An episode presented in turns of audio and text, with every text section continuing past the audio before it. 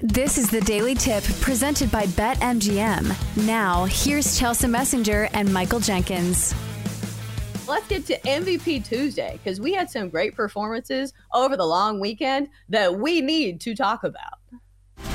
Here are your nominees for Monday MVP. MVP.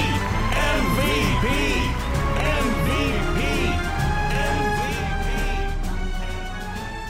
Well, happy New Year, Kate and Chelsa. How we doing?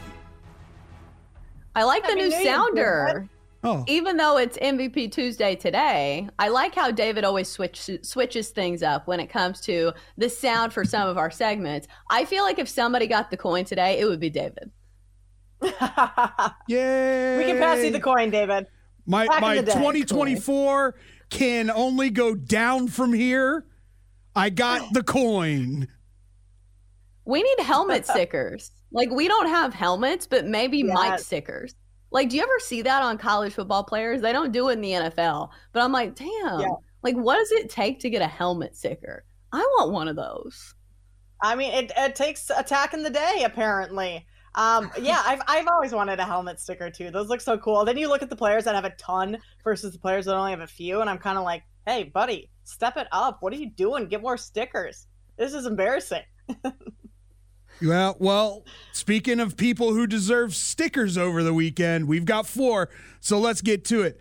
Nominee number one, CeeDee Lamb, Dallas Cowboys. Third down and four, and that's catch number one for Lamb. Makes a move. After going around Sutton, and he's still rumbling down inside the 40. Now third down and 13. Blitz coming. Prescott able to get out of the end zone, and now airs it out for Lamb. He's got it. He's gone. When he gets there, it's a touchdown, Cowboys. Lamb finished with 13 catches, 227 yards, and a touchdown in the Cowboys' 20 to 19 win over the Lions. Lamb has now the best receiving season in Cowboys history, passing Dallas legend Michael Irvin.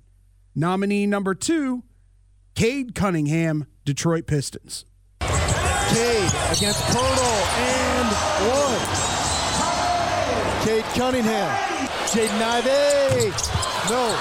Ivey gets the rebound. Cade left all alone. Cade Cunningham. Five seconds to shoot. Cade using up a ton of clock. Hello.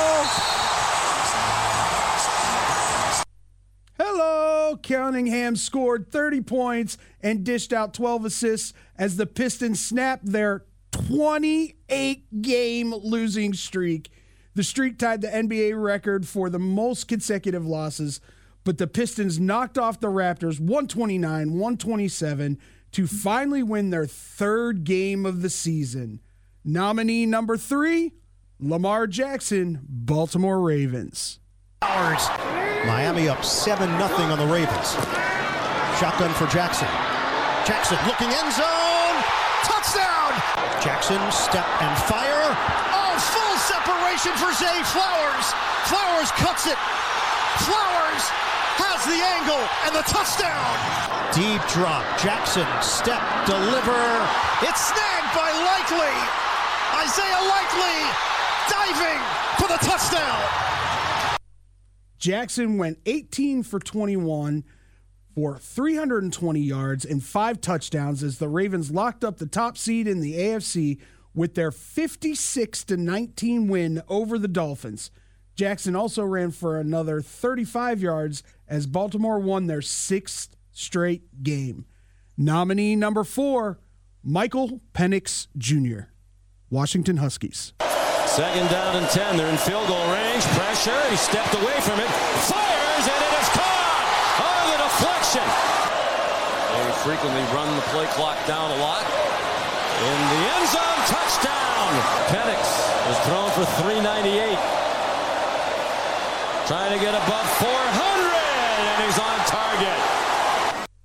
Penix Jr. threw for 430 yards and two scores as Washington advanced to the college football championship game with a 37 30 win over Texas. Penix Jr. also ran for 31 yards in the win. Washington has won 21 straight games. So, Kate, pick one of these four, or you can go off the menu. But who is your Tuesday MVP? This is a really hard one because all of these uh, scenarios uh, make great, or these players make great cases for MVP. I'm going to nix Cade Cunningham and the Pistons. I know that was a big win, but comparative to the other performances that we've seen, uh, not going to make my card. I'm going back and forth between CeeDee Lamb and Michael Penix Jr. I mean, what Lamb was able to do at 227 yards, I was a little nervous to lay his over on his receiving yards at what it was set at, at like I think it was 89 90 somewhere around there for the full Mhm. game. Yeah, he he surpassed that pretty easily. Um, but Michael Penix Jr. has had my heart all season, and he has to be my MVP this morning because uh, in that caliber of a game, I think that's the biggest thing that uh, makes me want to take him. Like 430 yards, two touchdowns in a college football playoff game against a very good Texas team that's had a good defense all year. Penix comes in and just kind of, you know, threads the needle multiple times. I mean, some of the throws that he made, those are very, very impressive. So, Penix, because I've loved him all season and that was a great performance, but I mean, this is a tough one because there are, uh, you could make a case for any of them, I would say, Chelsa. Yeah, except for Cade Cunningham. Like, great job. You have been holding down the fort for a team that has lost um, most of their games this season. But, you know, the fact that they're still fighting, maybe you deserve some credit for that. But I'm going to give it to Michael Penix Jr. The fact that not only did he not wilt under the pressure, like we saw in the first college football semifinal between Alabama and Michigan, just because you are a great quarterback doesn't mean you're going to step up to the challenge and be as good as we saw, you know, for the rest of the regular season. Both those quarterbacks looked nervous. Michael Penix mm-hmm. Jr. came out firing on all mm-hmm. cylinders, even against a really good Texas team. We know the defense for Texas was a little susceptible in the middle of the field, but still, the way that Michael Penix Jr., like you said, threaded the needle, he wasn't just piling up garbage yardage. These were NFL type throws to, I will say, NFL type receivers. So the receivers do uh, deserve some of the credit here. But if you look at uh, Michael Penix Jr.'s numbers in this game, his 430 yards passing ranks as the fourth best performance in college football playoff history, only behind Mac Jones in Alabama, who also had some really good receivers, and Joe Burrow twice. And look at both of those guys going on to win national titles. So Michael Penix Jr., for me, has to be the MVP of this Tuesday. Wow, I did not realize it was that good of a fourth best in college football playoff history. Yeah. Mm-hmm. Chelsa coming with some great numbers. I can't add anything more to this than to just say it's Michael Penix Jr. And, sir, let me just say, you may have came in second in the Heisman race, but dare I say, you've won the most important award, the Daily Tips Tuesday MVP. It's the limited Give him the edition. coin. Right. And David, you've been on Michael Penix Jr. for quite some time and Washington. So are you Mm-hmm. rolling with uh, the Huskies in the national title game? Do you think they win it all? I, I listen. I think Texas and Michigan's uh, offensive lines, their front sevens, are very comparable, and you saw what that what what, what Washington was able to do.